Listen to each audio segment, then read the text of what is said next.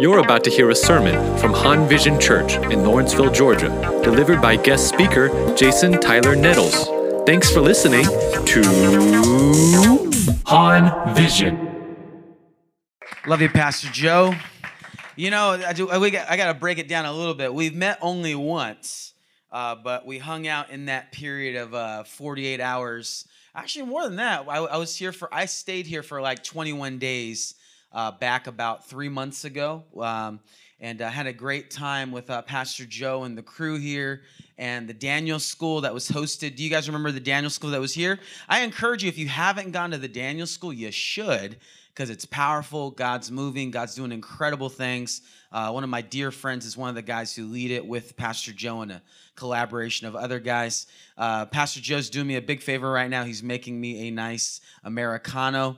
I love that, man. Put your hands together again for your pastor, Pastor Joe, one of the buffest pastors I've seen, or, or nice fit pastors. This guy's training for a, a marathon, am I right? This guy's crazy. Who's he tried to recruit to join him? Raise your hand. Any of you? Oh, you know, a lot of his leader friends, he's tried to recruit them and they, they, they couldn't finish the race. They said yes, but they didn't count the costs. And then literally after a few weeks, they just are like, you know what? That's more for you, Joe. Uh, how many miles are you to run? 14 today. Wow. Okay, I don't run 14 in a year. That's that's that's something. Um, but yeah, uh, Pastor Joe, I was able to meet him, and we spent quite a bit of time just together when we were here last time, uh, a few months back.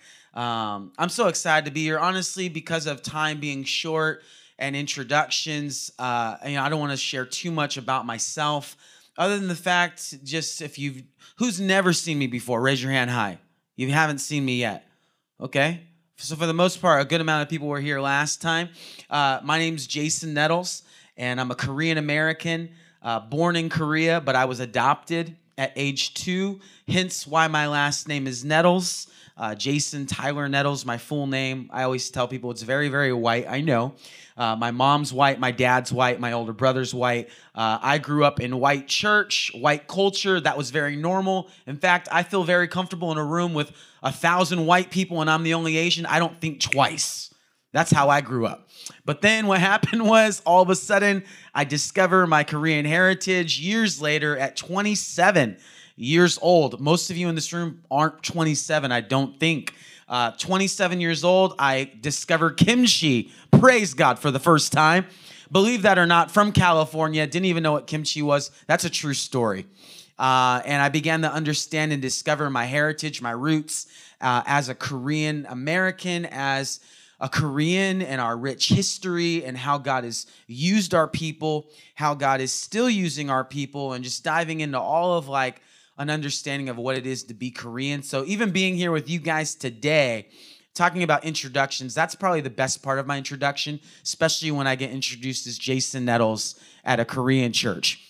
In fact, when people look at the brochure or the announcements or like the social media posts, Jason Tyler Nettles will be speaking this Sunday. Everyone expects a white guy to walk through the door normally. So just the fact that I could use that introduction just to say the others, the other stuff really isn't that important.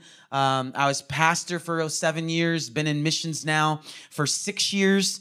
Um, and now my focus still full-time missions and raising support and right now building a nonprofit out of Southern California and believing that God is going to do something incredible with Korean Americans across the country uh, and believing in the next five to 10 years, you guys will be a part of it. We're going to be putting tens of thousands of Korean Asian Americans in stadiums, filling them for the glory of God. You're going to see them in the audience, you're going to see them on the stage, and not just because we want to fill a stadium to say we did it, but I really believe that God is doing something among Asian Americans here in this hour, and I believe we haven't seen anything yet.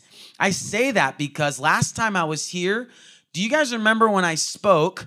I I uh, I, remember I, I remember in particular I called out this lady and And then it was a crazy story. She was visiting, and next thing you know, apparently people she's related to then were deciding if they were going to stay at this church or not. But then they ended up staying. They were moved by that Sunday service. And I remember in particular, Pastor Joe was just telling me the other day, I love this. Uh, he's like, Yeah, dude, you were saying some pretty crazy stuff on stage. And I was like, Oh, that's right. Yeah, I remember. And I, if you weren't here, I remember I was in your guys' service, and I want you to know this. This is this is really important. I guess I'll, this is my introduction. I remember I was standing in the back of your guys' service. I was standing right back there during worship, and I remember the Lord spoke to me and gave me uh, a vision. Uh, if you don't believe God still speaks in visions, I, I, challenge you. God really likes to speak to people through visions. You through it all, you see it through all throughout the Scripture, and I believe God wants to even speak to you that way today. Uh, but I was in the back, and I felt God show me this picture. Just share it for what it was. I saw the Georgia Dome, which I heard is a new name now, but the Georgia Dome, and I know Passion can fill that stadium with like seventy-five thousand people. Uh, and I've seen that before over the years. And I was in the back and I saw it like a like a movie screen, as if it was right in front of me in my heart. I mean, it felt like it's one of those moments where you see something and you see a glimpse of what God wants to do. And I saw the Georgia Dome filled with 70,000, 75,000 Korean Americans, Asian Americans, and other minorities, but not your normal picture of what you see happening in America and I got this glimpse of faith. I've been going around sharing this across the country, and friends of mine in LA, planning and dreaming for New York, in Atlanta, and I'm talking to people, asking them the question, giving them faith to say, what does the future look like? Even planning to begin to already start small, gathering 5,000, 10,000, putting them in these arenas seeking the Lord. And the reason why I say that is because I saw that when I was in the back of your church three months ago. And when I was up here, I remember speaking this, and I'm not going to take too long on this. To be honest, Pastor Joe, I had a completely different message I was going to share for this service. But being here, I think it's very evident there's a message the Lord is wanting to speak. And I believe it's what our worship leader friend was getting. God doesn't just get someone weeping, crying, and that type of emotion because just out of nowhere, but God's trying to say something to his people this morning. And I believe there's a message God actually wants to land by the time we get out of here at 10:15, but I have to get this out considering I'm not going to preach it. So just bear with me. I'm in the back, I see a vision, I see this stadium filled thousands and thousands of people that look like us and we don't see that very much. The only guy we see right now in the Christian world that's doing anything on that level is Francis Chan, which people say he doesn't count. they say he's he's like white. he kind of is, honestly. He's Chinese for sure, but he doesn't really claim it that much. We're praying that he does in the future.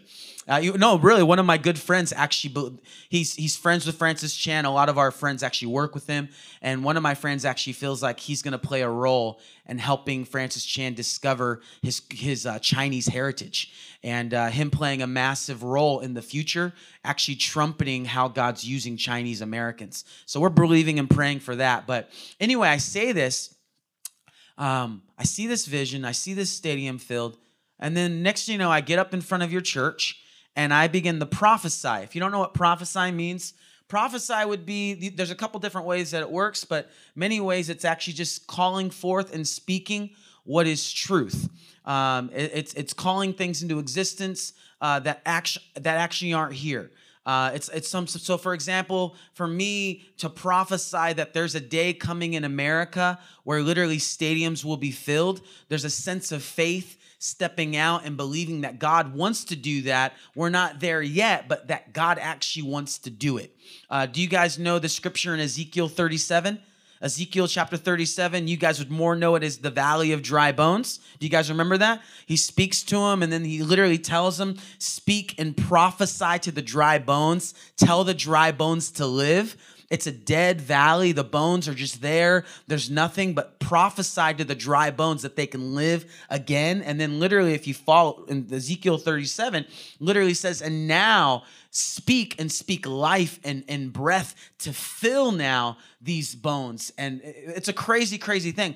But it talks about speaking and calling things out as though they were. It may not look like it right now, but actually being able to see it with eyes of faith. Okay?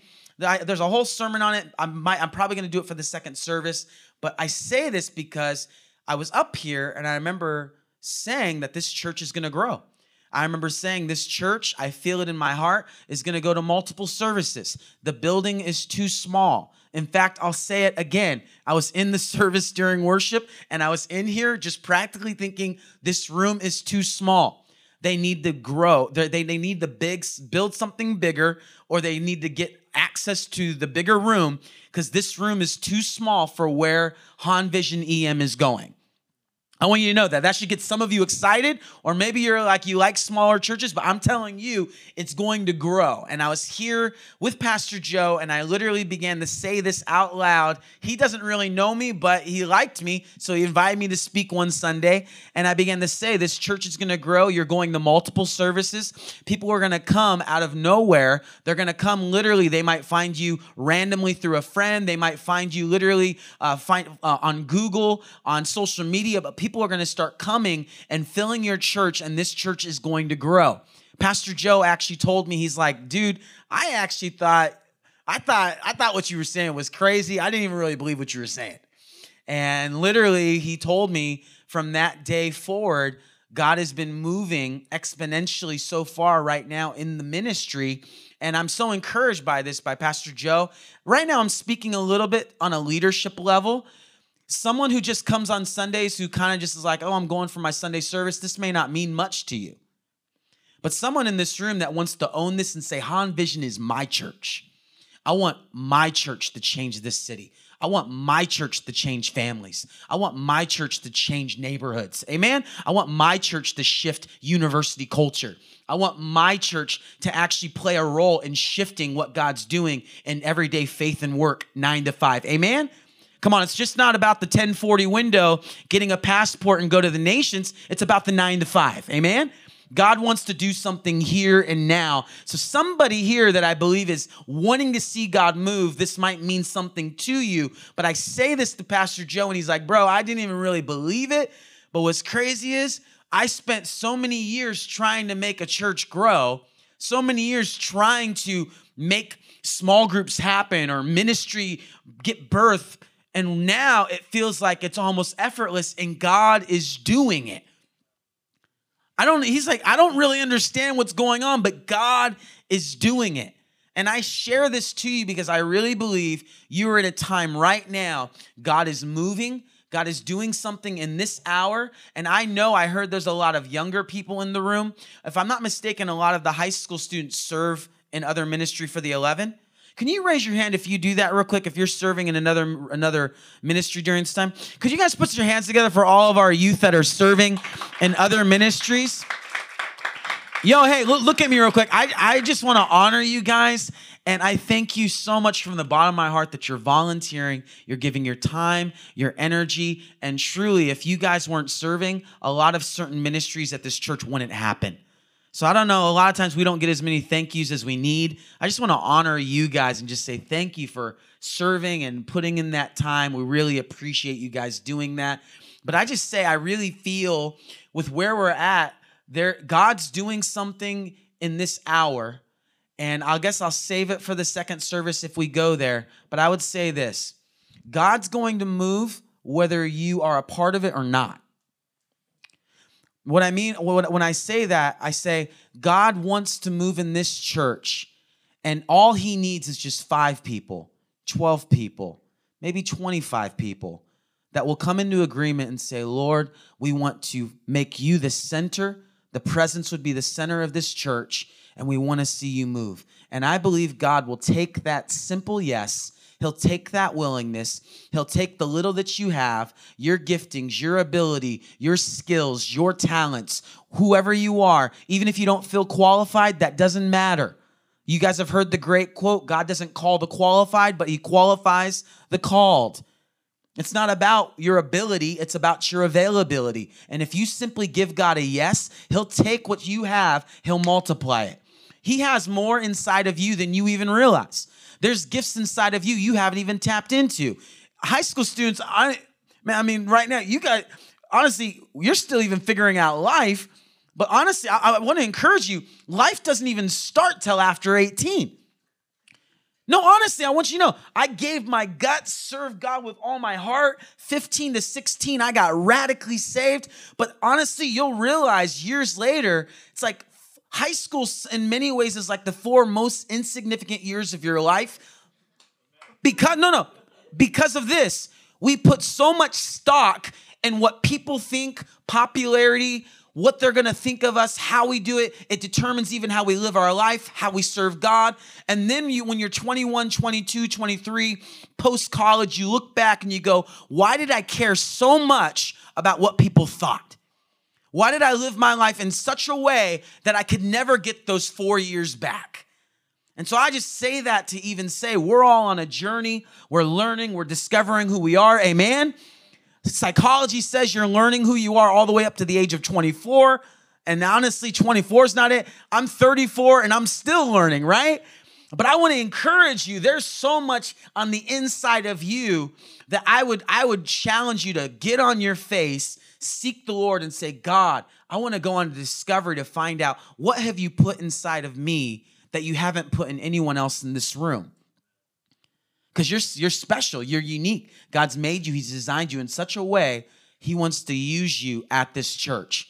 Anyway I, I, I, that that could be a whole message and do that but this is what actually what i want to talk about today uh, you know the reason why I love Pastor Joe, Pastor Joe, he at least he loves me and he trusts me enough to say, Jason, I believe if you come and you preach, you're not. Uh, uh he believes that something I'll share and speak is going to be what this church needs to hear at this moment. I'll say this for anyone who might be thinking this, I just want to cover these bases. If I was a pastor and I pastored this church 365 days a year, I would preach to you a lot different because I need to build and preach series and bring all different types of depth and walk you through the word. You guys have been going through Matthew chapter, Matthew, the whole book, the past like two or three years. That's incredible, right? So you guys, you guys, some people are like, yeah, we should go to another book though. Um, but but Matthew's bomb, by the way. In fact, I want to preach out of it today, but we'll see. But I'll say this for you guys, man. Like I'm really coming to you from what I feel God is speaking to me on a on a national scale and what God's doing. But honestly, I feel like God's honing it in, and I feel like the Lord was even speaking to me as my brother was crying. Uh, I almost went up and grabbed you in the middle of worship uh, and I wanted to grab the mic, but I figured I'd wait. And I felt like the Lord was saying, Jason, these people, at least this service, they don't need to hear a message on vision right now. They need to know how much God loves them. So here's what I want to do. I know this seems a bit odd, but here's what I want. Where, where's the girl who's on the keys? Where's she at? The one that was playing the keys? Can you do me a favor? Can you come up here? Put your hands together for this awesome young woman. Can you just uh, play something, play something nice and spiritual for me. Huh? Oh, that's awesome. My man, can you jump on the guitar or, or just something? Just give me something. Uh, I, reason, the reason why I'm doing this is this service ends very soon, so I want you, I just want you to come up here. We're gonna jump right on in. Um, I want to say this, and I'll, I'm gonna read real quick. You guys are in the book of Matthew, right? Yeah? yeah, yeah, yeah. Everyone's in the book of Matthew. Um, I just say this I challenge you. Some of you guys want to know what to study, what to dig into, even commentaries and and how to dig into certain portions of scripture. I know a guy who's one of the greatest teachers right now in the country. His name's Daniel Lim, and literally he'll spend six months in one chapter. So the amount of depth that's in scripture, you can go really, really deep, okay? But I'll just challenge you Matthew chapter 5, 6, and 7. We're not going to go there, but Matthew chapter 5, 6, and 7, you should mark that. That is the Sermon on the Mount. That is that is arguably the most iconic, most famous sermon ever preached. Jesus literally broke down Christianity 101 in those three chapters. And if you study that out and what he said, and you took it line by line, and you made a commitment to obey that and make sure your life aligned to that in his grace, not your power, not grabbing yourself by your bootstraps and I can make it happen because you can't, right? Only the grace of God can give you the ability when Jesus says, if someone slaps you in the face, turn your cheek and say, How about the other side? Only Jesus can give you that type of love for people. Amen? So, my point is, you can't do this. You can't fulfill this book. You can't walk it out. I can't walk it out. We need the power of God. Amen? I'll take it a, step further. It talks about if your right hand causes you to sin, cut it off. If your eye causes you to sin, pluck it out. He was talking about to go to extreme measures to actually get the things out of your life that are causing you to sin. But I want to say this you can't overcome sin on your own. You trying, you can't overcome sin. You have to recognize, man, sin has had a hold on my life, and you got to surrender to his mercy and his grace and allow God to begin to give you the power to overcome sin. You can't do it on your own. My point religion can't do it. Reading enough books can't do it. Going enough church can't do it. Volunteering and serving doesn't do it. Who knows what I'm talking about? Everyone in the room's kind of like, yeah, that's true. But we need Jesus, amen? Again, that's not what I'm preaching. Matthew chapter 18. Matthew 18. Well, I just telling you, Matthew chapter 5, 6, and 7, you should memorize that stuff. I just listened to the whole the whole three chapters this morning. Matthew chapter 18, and this is where I want to just land it. In fact, I heard this is the chapter you guys are parking it on actually today. There's so much good stuff in here. Man, there's a lot. But I just want to I want to focus on this. The Lord spoke to me this this morning. It says in the parable of the lost sheep, let's start in verse 11. All of you guys know it. For the Son of Man has come not to save, or for the Son of, my, my bad. For the Son of Man has come to save that which was lost. Amen. Verse 12, what do you think if a man has a hundred sheep and one of them goes astray? Does he not leave the 99 and go to the mountains to seek the one that is straying? Verse 13, and if he and if he find if he if he should find it, assuredly I say to you, he rejoices more over that sheep than over the 99 that did not go astray. So it is not the will of the Father who is in heaven that one of these little ones should perish. You know, I, I was thinking about that even today, and I want to say this, and then we're just going to literally go into a ministry time, and I'm going to try to milk it till 1020. Here's what I want to say. I was just talking to a guy yesterday. It was so profound to me. He's a pastor. He's known a good, he's known one of my good friends, Andy Yun, since he was 13. But anyway, this guy begins to tell me a story. Grew up in Korean church. Um, his parents couldn't have children, uh, or rather, they, they were they were barren, and literally prayed, prayed, prayed, prayed, prayed, prayed for years, prayed for a miracle. And after miscarriages, after miscarriage, after all these things, if you're ever trying to have a child, that's a tough place to be. And then what happens? This mom prays a type of Hannah prayer. If you give me a son, I'll dedicate him to you. So what ends up happening is the kid's a miracle child. This guy. He's telling me this story yesterday. He's a miracle child, and then his mom, because he he, he was uh, born, literally dedicates him, and pretty much there's this pressure on him. He's gonna be a pastor, and he's gonna be a minister, and he's growing up in the Korean church, growing up under all the pressure, under the microscope of of growing up in a church. Honestly, even you guys have probably experienced it being in a Korean culture, a first gen that loves Jesus but then sometimes puts certain parameters of how to serve God on us. And a lot of times, what was real for them becomes religion for us.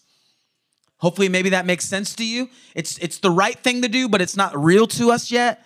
Okay? So this guy, he was trying to come up all these years, but he constantly started to feel this struggle over the years. Like, man, I have my church life, but I have another side in, in me. Man, I feel like I need to go figure out my life and I need to go figure out who I am. And I got to figure out, do I like sin? And you know, like what, what is it like to go live and maybe party or maybe, I don't know, whatever his thoughts were. But then he didn't feel like he had the freedom because he lived in Atlanta. Every pastor, church, everyone knew him. So he felt like, man, how could I get out of this? But felt suffocated because I want to figure out my life. And I feel like there's this yoke and this pressure on my life to serve God, to be in church, to be a pastor, and I'll do it just because I want to obey. I want to be a good son. I want to be a good Korean Korean kid, and all that. But he, after a certain point, said, "I'm done. I can't handle this." So he takes off. He literally's like, "I got to get out of here." And he literally told people he was going on missions to go do it in the army, but he, he wasn't doing to go do missions. He takes off to the military and he gets out he go he run he runs. He would tell you straight up i was running from god. I was running from church. I was running from everyone. I didn't want to see anybody. I don't want to talk about korean church church god none of that being a pastor all that pressure. That's not my life. Give me a moment. So he runs off to the military. And this dude he uh, he's doing his thing he's running from god and it's in the midst of being broken and in the military and it only took like seven weeks to come to a breaking point. Praise God. Amen. Hopefully, it doesn't take us 70 years, maybe only seven weeks. But in seven weeks in, I told him this yesterday, and he's like, I like that. I was like, sometimes you have to hit, you have to hit rock bottom to realize Jesus is the rock at the bottom. You know, I, I hope that doesn't come, that that's not your story, because you don't got, to, you don't have to go to hell and back to start serving Jesus. You know what I'm saying? You don't got to live some crazy sinful life to then come back and say, oh, it was by the grace of God. The greatest testimony in this room is someone that's God's protected me from all of it. And man, I started serving him at a young age and I went after him with all my heart in high school. That's the best testimony you could ever have. But you know what this guy says? Seven weeks in, he's at rock bottom. And then God speaks to him. He's, he literally asked me this. He didn't know me. He goes, Hey, dude, uh, I don't really know where your background, but I'm gonna tell you something crazy. And I, I looked at him, I was like, hey, bro, whatever you're gonna say, it's probably not outside of my grid. Meaning he goes, all right, okay, I get it. So uh, anyway, I was outside and I felt like I heard a guitar playing God of Wonders. And then I realized no one was playing a guitar. I looked around and no one was playing music. I was asking people, do you hear that? And literally they're like, dude, what are you talking about? You're going crazy. So he's like, you know, he, you know, you wanted to make sure I didn't think you'd be crazy. And then what happens is it's a long story, but here's the biggest part, and here's where I'll land it. it has everything to do with you, believe it or not. He goes, God speaks to him out of nowhere. Sobriety, feeling God's presence. First time he's felt like his thoughts go here since he's left left the church, left Atlanta, ran away from God. And God speaks to him, You have forgotten about me, but son, I have not forgotten about you. You have forgotten about me, but I have not forgotten about you. And this guy has a rich background, ministry. In fact, now is in the ministry. He's been serving in the ministry, uh, does a number of things right now in the ministry. And I was so touched by that the spirit of what you see in the gospel God leaving the 99. God will leave those that are found to go after that person that's lost. And he doesn't stop, he doesn't quit, he never gives up. Amen? But what I felt even today, I felt it's where we should park it. As we're sharing this, I felt to encourage many of you guys today. Pastor Joe, you were hitting it and you were nailing it. Honestly, you were you were sharing so much truth there. God loves you so much. And more than God just loving you, God actually likes you. God actually enjoys you. God actually is intrigued and very interested in everything about you. In fact, He knows it already and He created you that way and He loves it. And there, there's there's so many, I gotta say this, there's so many misconceptions that we have as it relates to God and how God sees us and you know, the best way I could say it, I feel like God today is trying to break a spirit of religion. Religion chokes out life. Religion, religion makes your your your walk with God all these rules. It makes it rigid. It makes it it's about perfection. It's about doing it exactly perfect. And if I even mess up just a little, then I've wronged God and I'm no longer worthy. Who am I? All of this stuff. And then we just run from God. And, and it's not that there's not truth. It's not that we shouldn't preach about holiness, as I know Pastor Joe has been. It's not that we don't want to, we, we need to preach against compromise. We should, right? We, we, we should talk about these things, but the best way could, I could explain it is my buddy years ago used to say it like this. You guys know about Jesus tearing the veil, that when he died on the cross, the veil was torn, and now we had access into the presence of God, right?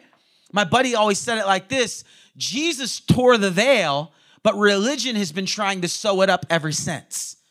Through our acts, through our deeds, and through our prayer life, and through reading the Bible, or through serving, and through doing all these things, we actually now have a relationship with God where God's like, no, no, no, no, no, no. I tore the veil. You did nothing to earn this. You did nothing to achieve this. It's like my friend who's running from God. No, he, he didn't earn this. And God in heaven speaks to him audibly. He said, audibly. He looked around and people, he's like, Did you hear that? People thought he was crazy. God speaks to him audibly. You've forgotten about me, but son, I have not forgotten about you. I got to say this right now. Your prayer life didn't get God's attention like that. Your dedication in the spiritual disciplines and service to God didn't get his attention.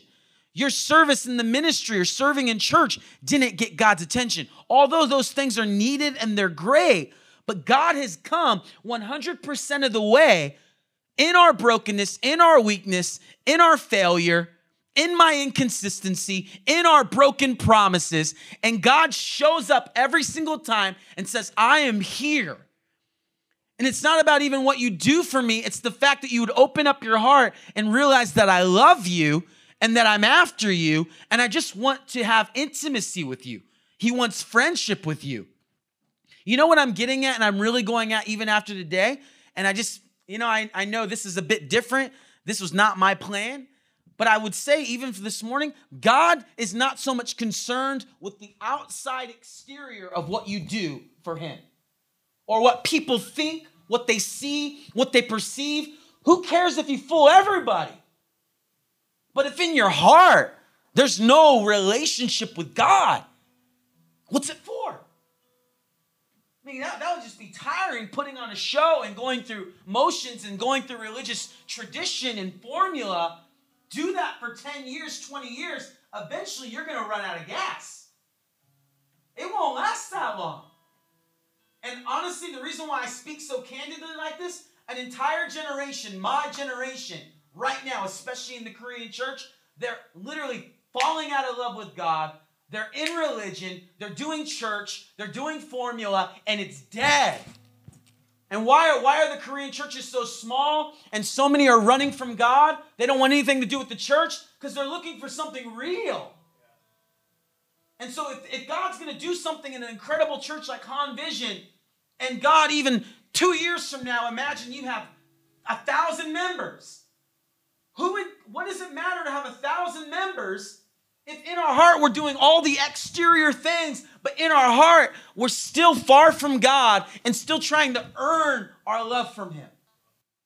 And my heart today is this full circle back to my brother, what he was what, what was happening to him earlier. I feel like God was trying to speak through him in those tears to say, I don't care about, this is the message, guys, right here. I don't care about all that stuff. That's why for me, I don't have to preach a message right now. This is God's message. What just happened, what God's doing right now, He wants you to know He's thinking about you. Every one of you have your own unique circumstance where you're at in life right now, but God's saying, I don't look at all that outside stuff, although I appreciate what you're doing. But God's saying, I'm looking at your heart. And I believe the Lord's saying, I'm looking at your heart and I just want relationship with you. And He wants us to become real. He wants us to have depth. He wants you to have a peace and joy and a freedom that's in Him and in Him alone. And so here's what I'm going to do, and then we're going to end right now. If you were to encourage what you were feeling from God, you were just weeping because you felt like God just kept saying, I love them. I love them, right? What, what do you think God, just in a few more words, God is wanting to say to this community right now? Based off of what you were feeling in worship in that moment, you were getting the heart of God. That's what was happening. And what, what do you what, what is that that you'd want to communicate, even just to your to your fellow brothers and sisters, um, just what the Lord was saying? I just felt like, um, yeah, um, I felt like. Here, use the mic yeah, like he was saying I love you, but like I think like the image I had an image with it too, and I kind of saw myself right. At first, I saw myself in this little almost spherical little thing that was kind of blocking God off. But at that moment for me, like I was in that place and like I physically saw God's love like overwhelming me like throughout the entire sphere. And I, I don't think I just got that for myself. Like I feel like there's some of us in this room that are kind of like that have this spirit to kind of block out God almost. And I just feel like we need to take that out, like get rid of that, shatter it, and accept it. Accept this love. Come on. We'll just start playing something. Here's what I'm to do. We're to end right now. Uh, we're to do this really quick. And I, I, I'm not to draw it out, but I just believe the Lord right now is just looking for a response and He's looking for an open door. All God needs is an unlocked door and you opening it, opening that door and saying, "Come on in, Jesus." I'm just reminded right now. It says it says in Hebrews, and this is this is so so key to know this. It says, "Run boldly, run confidently into the throne of grace, that you'd receive mercy and help in time of your need." The scripture implored us and said, "Run boldly." And I always wondered why did it say boldly? And I believe the writer of Hebrews knew in inspiration that there'd be times in our life shame would make us run. Guilt, condemnation would make us feel unworthy. All the things the enemy would try to lie to us and tell us that we're not worthy and all the things put we'd have to put our own put put put put ourselves in timeout and a type of purgatory until we could receive God's love again and this cycle of shame and I just feel like the Lord would say get rid of all that push delete on all of that. That's not God, that's the enemy. And the voice of the Lord is speaking to you, saying, Run boldly, run confidently into my presence, into the throne of grace, that you can receive mercy, strength, help in time of greatest need. That's the Father today. So the worship leader, Lord was speaking through him earlier.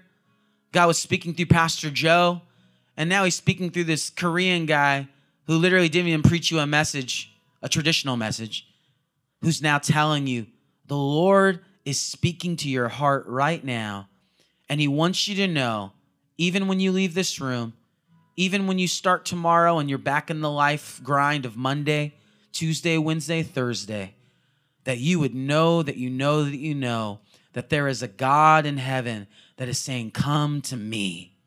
I am here. Let me in. Break off religion, break off performance, break off that orphan spirit. You're a son, you're a daughter, you have a family, you've been purchased with a price. And you can receive and walk in that love and relationship.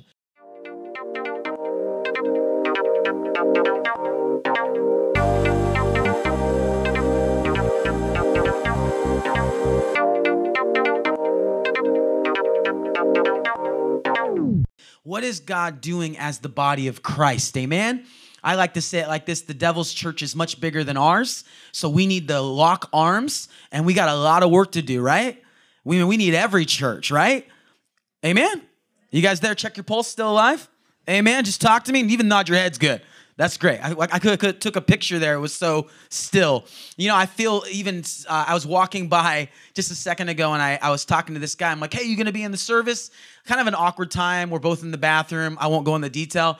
I'm like, "Hey, you gonna be in the service?" He looked like a young adult. He's like, "Oh yeah." I was like, "Hey, which one are you in?" He's like, "Oh, I'm in the KM." I'm like, "Oh, okay." I was like, "Oh man," because he's a young adult guy. And I was like, okay. So he's like, well, you know, where's your guys' service? And I looked inside. And I'm like, oh snap! It's a good amount of KM, you know, kind of their their their group, some young people. I'm just gonna say this for what it is. I believe where this church is going, your EM is gonna be that large but larger. I really believe that.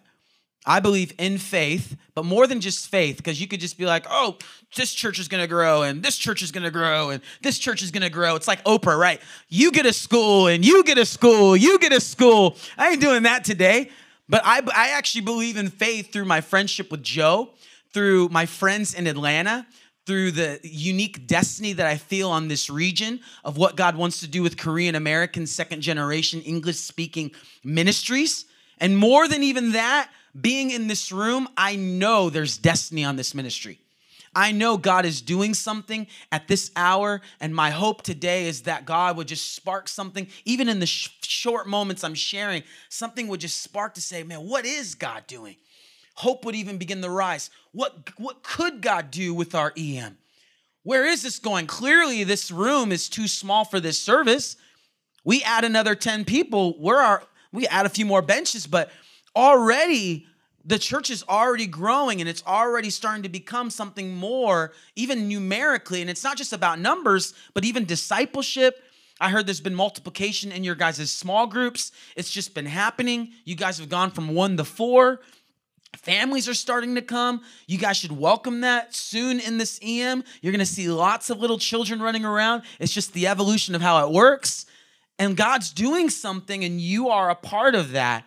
And as I'm here, you know, I was I was here uh, a couple months back, and I remember telling Pastor Joe I just met him the day before, uh, which was really cool. We were doing Daniel Daniel School here, which is a, a, a, collaborative regional training. The body of Christ, local churches can come, send their people, and get trained on a Saturday uh, in the morning and the afternoon. I prayed for Pastor Joe. He didn't know me. I didn't know him whatever what reason, he starts weeping and crying in the back. God was touching him. And next thing you know, he's like, hey, you want to share tomorrow, Sunday morning? I was like, yeah, let's do it. So I showed up. Those of you that were here that remember that, raise your hand if you were here that Sunday.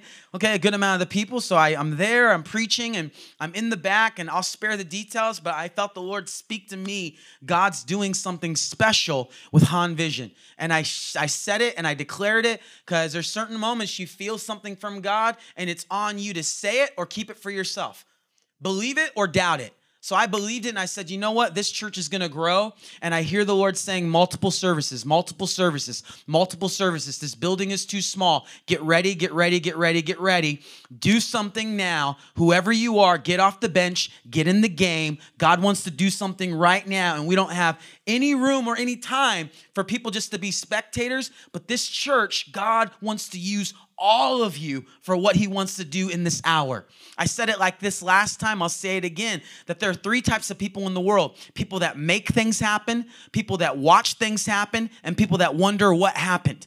You want to be people at Han Vision that don't look around or, or don't even that don't even know what happened. You don't want to be the people that are just watching things happen just from a distance. Oh, that's incredible our church is exploding and God's moving. You want to be someone that was in the middle of that, who was praying for it before it ever came.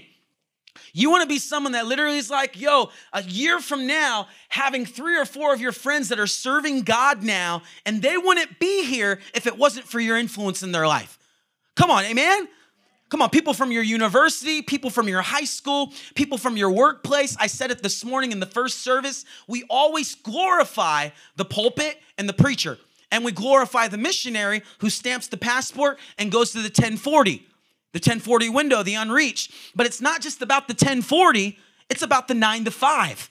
It's about our everyday. I talked to a young man earlier. I asked him, what, does, what do you feel this church needs? I won't say his name. He's a sharp guy. He's like, man, he always has a smile on his face. That gives it away. Some of people might know who, the, who this guy is. He goes, you know what, dude? He's so genuine, that guy. He's just like, you know what, Pastor Jason? He's like, I feel like we gotta own our faith.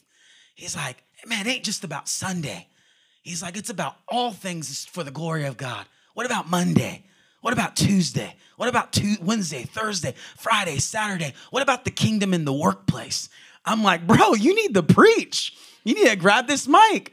And no, really, guys, that that young man has a vision and he plays a role he plays just as important role as Pastor Joe. Pastor Joe, Grace, and the leaders, their job is not to entertain the saints. What was the scripture? The fivefold ministry is for the equipping of the saints. Meaning, you're here, we're here today not to hear some fancy sermon, not even to hear a great worship team, not to do our normal traditional Sunday morning. We're here actually because we are in a war for souls. I mean, if we really talk about it for what it is, I believe the world, the war for the kingdom of God is more real than the war in the Middle East right now. Is more real than ISIS. It is very real. the spirit realm, the amount of activity, the enemy that's in this room that's literally trying to get people off track, that's trying to literally get people off the path. The narrow road the scripture talks about in Matthew. I know you guys have been in that book for a few years now. You should know it really well. But it talks about the narrow road. What does the enemy try to do? The enemy in this room, as much as God, we quote it all the time out of context. Jeremiah 29 11. I know the plans that I have for you, plans to prosper you. If you know the whole context, it's kind of heavy. But point being is, as much as God has a massive plan for all of us, the enemy has just as detailed, focused plan for your life. As soon as you walk out of the store, he has a plan. Right now, even right now, he's speaking. He 24 7, he doesn't take a day off. He's not taking Thanksgiving off. He's at work. And literally, in this room, I already know it for sure. The enemy's spoken to people about their, we heard it, testimonies, feeling unworthy, feeling like I don't have value. How many people in the room, we, we, we don't, don't raise your hand. We don't have to admit it. How many people go to bed at night, they put their head on the, their head on their pillow and they feel empty and they feel a lack of purpose. They go to church, they smile, but deep down inside, you still feel extremely empty. How many people in this room, like my sister Nicole, just saying, it's been a fight. I'm serving God, but yet it's still been a fight. Anyone that served God longer than five years, we could nod our head. Yo, this this actually takes work. It's a fight. My girl, I love the fact, you know what I love? She's like, I've been struggling with my value. I've been struggling with the fact that I know my worthiness in Christ. But you know what I love? She's like, you know, I heard in this podcast, you know, I was reading in this devotional. That's a girl that's saying, I don't want to listen to the lies of the enemy. I want to understand the truth. I want to know the truth. What does it say? They would know the truth, and then that truth would set them free. It's not that the truth will set you free, you have to know it. So then, when the enemy comes, he lies to you, you could say, No, no, no, no, no, no. I know the truth. What you're saying is a lie, but apparently, according to the word, this is what God says about me. And if you don't know the truth, how are you ever to walk in freedom? I love, I want to encourage you as you were sharing back there. I felt the word for you was you are renewing your mind. Romans chapter 12, verse 2, what does it say? That we will be transformed by the renewing of our mind. One famous preacher says it like this The scripture made it very clear. If you want to grow in your walk with God, the Bible made it very clear. Don't be transformed by the, don't be transformed by the ways of this world, but be transformed by the renewing of your mind. The renew literally means to change the way that you think. So the only way to get transformation is to begin to focus on truth grow in the truth. So, in essence, he said it like this it's very simple for all of us today. We can come to church, we have door one, door two. You cannot change your mind. You cannot focus on the truth. You cannot be in the word, not listening to sermons, not in podcasts, not diving into the Bible. And if you don't want to do that, you won't be transformed. But if you in this room 12 months from now want to be an entirely new person, thinking different, walking different, operating different, you'll renew your mind. Because those that renew their mind, you'll actually be transformed. It's in the scripture, it's laid out there very, very clear. In fact, you know, I, honestly, I know exactly what the Lord wants me to share. It's the things I'm sharing on even right now, but He's having me do it in a very unique way. I'll tell this, Pastor Joe, I feel a very unique, even presence on this service, different than even the one earlier, because there's something God's even saying. My, my sister here, she was saying even earlier, talking about these, these lies. I know for sure in this room, people are dealing with traffic. Lots of traffic, lots of voices. Some of the big ones are shame, guilt, condemnation.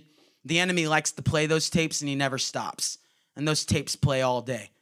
I know, I know, I know people because I travel all over the world and I speak. They literally say, "Oh, I, I was told as a young person, and I've been told my whole life that I'm not worth it." So when you've been told 25 years that you're not worth it, how do you think you're going to walk around living your life? That you're worthless. But what happens all of a sudden when that person, young girl, young man, whoever you are in this room, you begin to understand what God says about you, the truth of what God says, and you begin to walk now in a new-found confidence and identity in Christ. John chapter 10, this changed my life when I heard it a number of years ago. John chapter 10, it says, uh, My sheep know my voice, the stranger's voice they're not going to listen to. That's a basic rundown of John chapter 10. My sheep, my children will know my voice, but the stranger's voice they're not going to listen to. This set me free years ago. Catch this.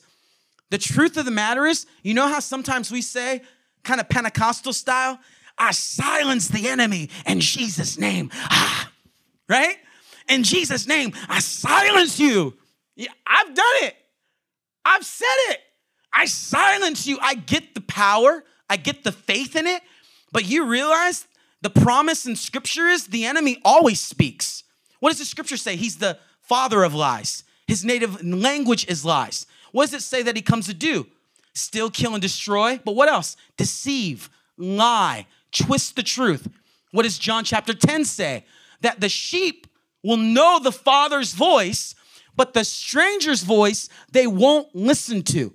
My point I'm making is blood bought, serving God at prayer meeting, in devotionals, in discipleship, serving God, feeling like you can take on hell with a water pistol, even on your best day.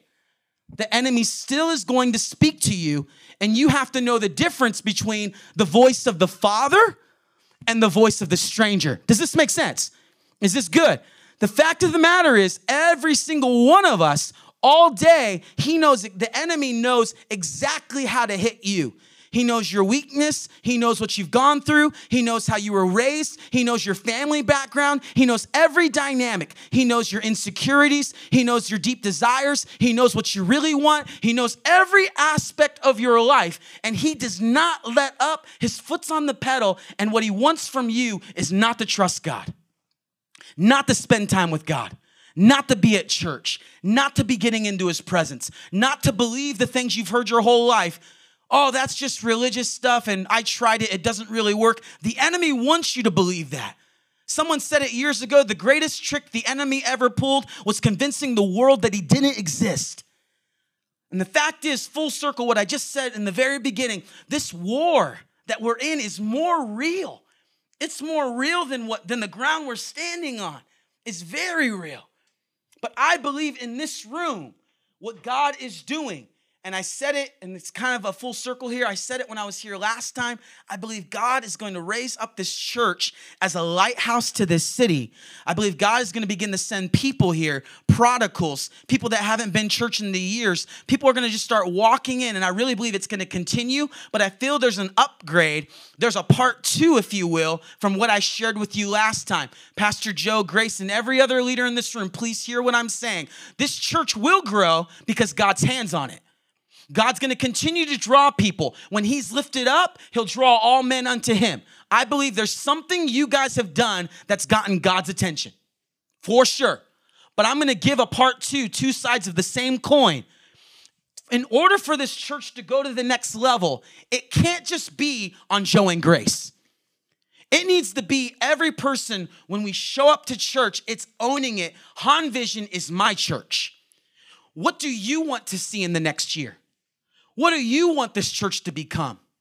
What did you grow up in all these years that you would want to rewrite the story? You'd want to change the narrative. Think about it like this if your future children are going to be growing up in what you create right now, what is that canvas you want to begin to paint? This church right now, right now, what you create, what you build, my church. What do you want this place to look like? What do you want outreach to look like? What do you want services to look like? What do you want discipleship to look like? I believe in this room, someone God's gonna use to start discipleship, different discipleship than we've ever seen. Pastor Joe is very flexible. I actually believe there's people in this room, you have a heart to disciple. And it might be God, God's put it in you. And until you speak up, you step up to the plate, this church will miss out on the gift you are because you've held back, or you've been distracted, or you've been out the game. And I really believe in this room, God wants to use all of you collectively in ownership in saying, Han Vision is our church. Not just Pastor Joe and Grace, they lead us. They're our shepherds, but we're in this together. Amen? and and literally looking at it 12 months from now i didn't just go to church every sunday and do my weekly sunday service but I owned it. And it was Sunday, it was Monday, it was Tuesday, it was Wednesday, Thursday, even Friday. all the way through the week. And what if when we came to church on Sundays, our testimonies were, man, I took a step of faith. I shared the gospel with my coworker. We've been talking for a while. That person just broke up with their boyfriend and literally she was she was a wreck. She was thinking about taking her life and I asked her, "Can I pray with her?" Literally she starts weeping and literally right there I led her to Jesus and she shows up to church with you next Sunday. Guys, that is what God does. I have stories all the time not to glorify myself, to make the point the world is dying. They're thirsty, they're longing, they want Jesus. We got the answer. I mean, we got the answer, every single one of us. We have this great gospel. As the scripture says, the mystery of the ages, Christ in me, the hope of glory. I stand here today, man, man, sinned bad, done lots of crazy stuff, stuff I would care not to admit more than you know. Lots of stuff. And I stand even here as a preacher of the gospel, blown away even this morning. God, you're so good. You're so merciful. Even when I even when I don't want you, you want me. I preached it this morning, but even when we forget you, you haven't forgotten us. I could walk a thousand steps away, but God, you're always there, just knocking on our door. You never give up. 20 years from now, 30 years from now, 40 years from now. The gospel message, it's so good. He loves you. The free gift of salvation. You, you have a welcome, you, you have a, a open ticket into the family of God. And all you have to do is just say yes. I mean, this is the gospel. This message, the world's thirsty for it, searching for it. I don't have time to break down discipleship and witnessing and owning your faith. I actually believe if you were to talk to me about my theology based off the scripture, Acts chapter 2, first century church, within the first 200 years, the gospel reached to the most of the known world. If you want to get into all those details, I have an opinion of what I believe scripturally the church is supposed to be. And it's not just community, it's not just eating good food, and it's not just worshiping on Sunday. It is a group of believers. We come, and this room should be celebration. God is on the throne. He's alive. He got out the tomb. Come on, and he's coming back. I don't even have time to get into that. He literally is coming back. Maybe even in our generation, and we live in the most powerful, crazy time in human history. God is moving all over the world, and he hasn't forgotten about America. And church should be coming together on Sunday, celebrating what God's done. And throughout the week, we all go to wherever we go. And your mission field is your university. Your mission field's your high school. Your mission field's your family that doesn't serve God, that may be struggling and considering divorce. Your sibling that's running from God because they hate religion and they don't want anything to do with it anymore because they felt like they were pressured to serve God. That's your mission field. When you go to the grocery store and you're, you're shopping at wherever you go, Trader Joe's or whatever your thing is, and you're there and you maybe see the same person every week that's that's there at the counter doing the boxes or you're at the gas station everywhere we go it's the gospel. And you know how a church should grow? I know i'm going a little bit on a tangent but it's a good tangent. You know how the church should grow? It shouldn't be from transferred members from other korean churches it should be from us going into the world and snatching them out of the darkness. You know what I'm talking about? Going out there and in the spirit of Matthew, Matthew chapter 18, which I think you guys are on today, that the God that we serve is the God that leaves the 99 and goes after the one. I'd ask you today, ask yourself, who's the one in your life? Have you thought about that one? Have you prayed for that one? Are we even walking out of the church on a daily thinking, is this Christianity just about me, myself, and I? I know I'm coming kind of crazy right now. I only get, was given 25 minutes, and it's like, there's lots that I could share. I travel the world, and I literally can tell you the good news of the gospel is Jesus is winning. Guys, North America is very small. The, the, Jesus is winning. God is erupting all over Asia. He's moving right now all over the Middle East. He's moving even in a dead place like Europe. He's moving all over in Africa, in Australia. There's moves of God happening. Even in America, West Coast to East Coast, I'm telling you, God is moving. And I, God has not forgotten about the Asian American church that's here.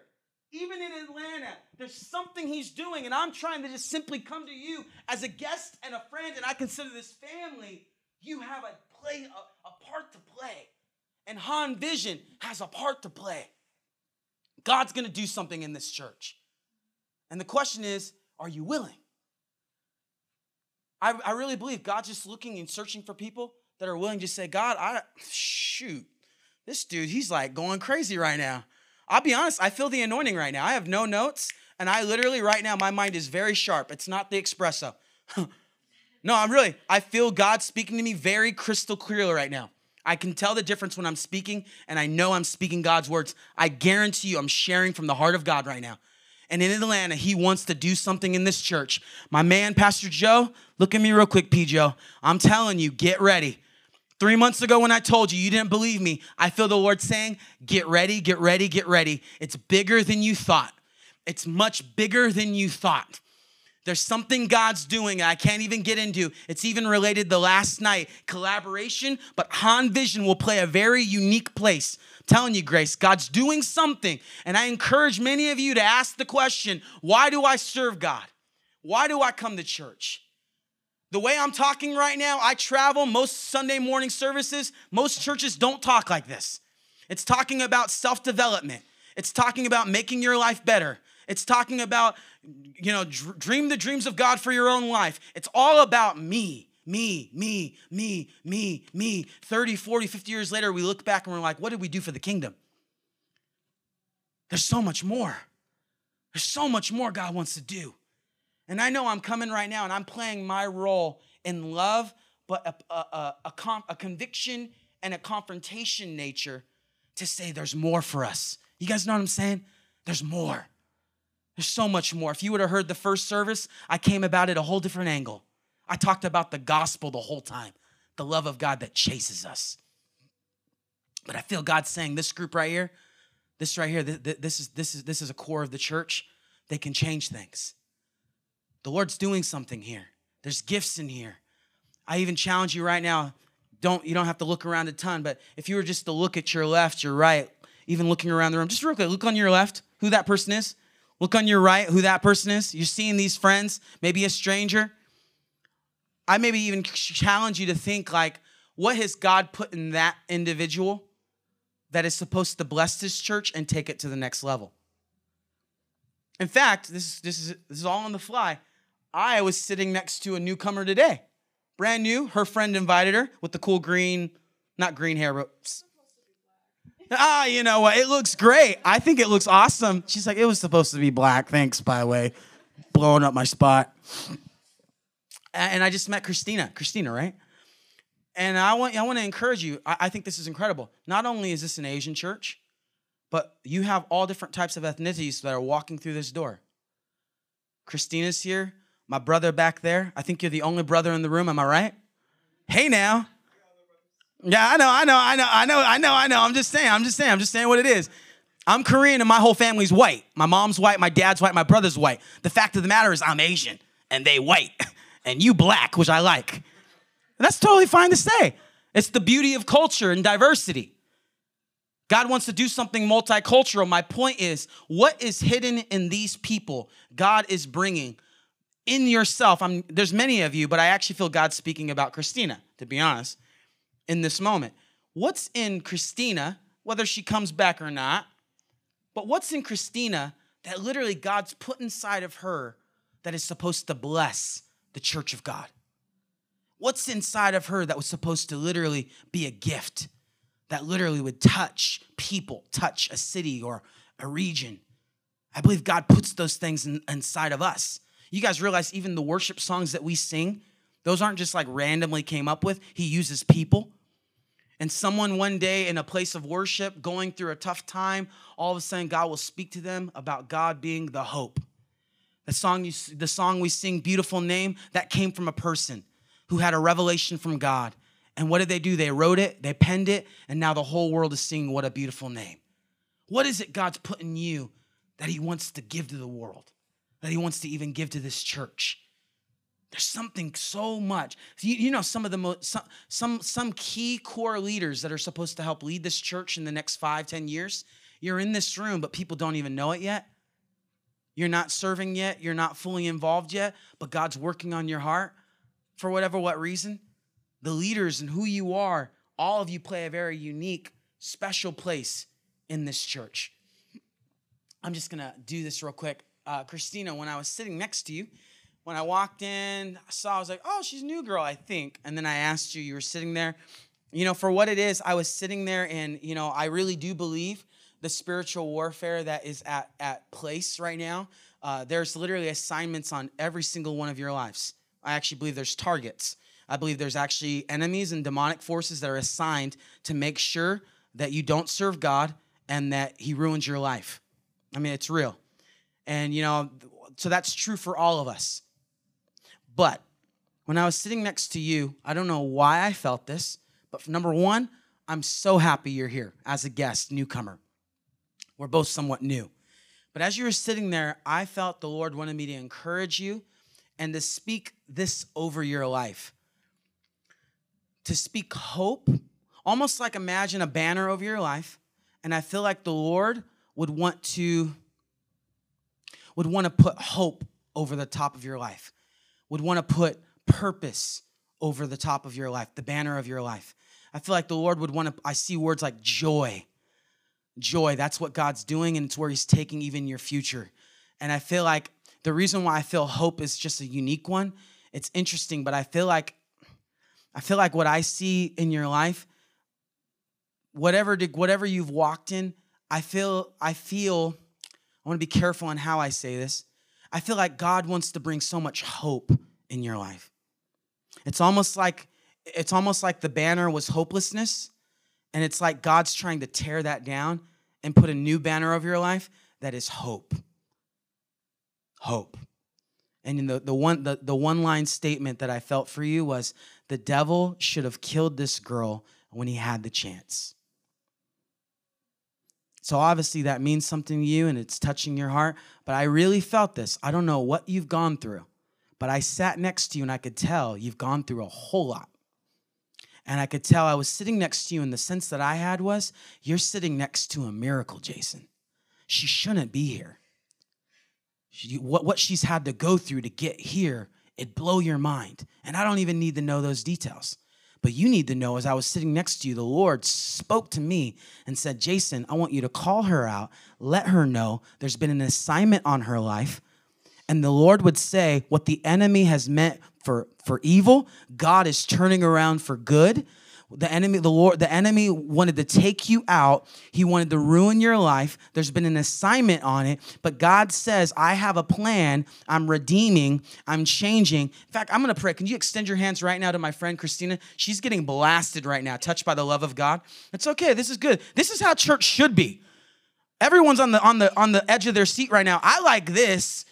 You know what I'm saying? Like, let's see God do something. Amen. Right now, I just want to pray for Christina. Just extend a hand. Father, I thank you right now for Christina. Obviously, God, you're speaking. Clearly, God, I don't know her, but Lord, you do. Come on. I thank you, God, over Christina, the banner over your life, girl. It's joy. Joy, joy, joy, joy, joy. He's turning weeping. He's turning your weeping, your weeping and your mourning, and he's turning it into joy. He's turning it into worship. The banner over your life, it's changing now to hope. Hope, hope, not hopelessness, not despair, not discouragement. It's not too late. It's not too late. I feel that it's not too late. God has set you up, and he's going to use everything that the enemy meant for evil, and it's actually a setup for where God's taking you. It's a setup for what God's doing in your life. It's all today. I speak this over your life right now. It's, it's a new day. Oh, yeah, we speak that over your life, Christina. It is a new day. A new day. It's literally like the whiteboard. The whiteboard of your life is being erased, and the Lord's saying, You have a blank canvas, girl. Paint with me. Dream with me, walk with me. All that you've walked through, the Lord's saying, I've just wanted you the whole time, Christina. All the pain you walked through, everything you had to experience that wasn't God. We live in a fallen world. He hurt, He cried tears. Everything you went through, He cried more tears than you could imagine. But the Lord says, I'm turning it around. I'm turning it around. I'm turning it around. This day marks a new day where God speaks from heaven to you in the middle of Han Vision, your first service. He's saying, I have a plan for you, Christina. Out of 7 billion people on the planet, there's no one like you, and He has a very specific plan for you. We bless her in Jesus' name. I pray the grace of God on her today in Jesus' name. And I pray the freedom, freedom, freedom, the freedom that comes in Christ. I speak this to you, Christina. Everything you've experienced up to this point, you've not seen anything yet. Everything I preach today, it is for you. And you have an ability right now to say, God, I want it. I want it in my life. Today's a new day. I'm not going to listen to the lies. I'm not going to listen to the past. I'm not going to let the past dictate my future. I put my foot down today and I say, God, I'm going to believe the truth. Yeah, I'm going to believe the truth. Thank you, Lord. Thank you, Lord. Thank you, Lord. Thank you, God. Man, He's here right now. I thank you, God. You're in this room. You could just stay in a place of prayer. I'm just let me do my thing real quick. Father, I thank you. You're here right now. Just close your eyes. Don't even, you don't have to watch me. Father, I thank you right now. You're in this room. God, I know you're in this room. I know you're speaking. Thank you, God, for using even Christina to let us know, whoa, there's something bigger going on. There's something bigger going on. God's speaking. God's thinking about me. God's thinking about me. If He's thinking about Christina as well, He's thinking about me. He has a plan for me. He wants me to get out of religion and actually enjoy the freedom of, of relationship. He doesn't want this to be the right thing to do, but he wants it, be, wants it to be the real thing. I feel the Lord telling me right now there's an invitation. The Lord's just saying, Come, come, come. Come after me like you go after your studies. Come after me like you go after your fitness. Come after me like you go after Netflix. Come after me like you go after your passions. The Lord says the reason why I'm not full in your life, it's not because of me, but truthfully, it's because of you. God says, I've given everything. I've given my whole life. It's what Pastor Joe said. I died on the cross and I shouted to you, I give myself to you. But the Lord's saying, when you make time, and you actually invite me into your life, oh man, I feel this and I'm doing this fast because I don't got time. I feel the challenge right now is an invitation to make a radical decision. God, I'm going to pursue you. What would happen if we pursued you the way we pursue our other ambitions in life? And the Lord's saying, make room for me and watch me show up in your life. Make room for me Believe me at my word. Get into the word. You want to hear my voice? Get into the Bible. Everyone wants a word from God, but they don't open up the word, which is literally his very words to you. We want prophetic words, but we don't even look at his written word. Come on, we want prophetic words, but we don't even look at his written word. The Lord's saying, I want to speak to you. I want to transform you. I want to break addiction. I want to break depression. I want to break all insecurity. I want to give you a purpose. I want to give you a reason to wake up out of your bed. I want to give you a reason to walk every day with purpose and with destiny. You have value. Jesus loves you today. Father, I thank you today. I declare it over this church. It truly is a new day. It's a new day, and you're looking for a people that are willing to say yes.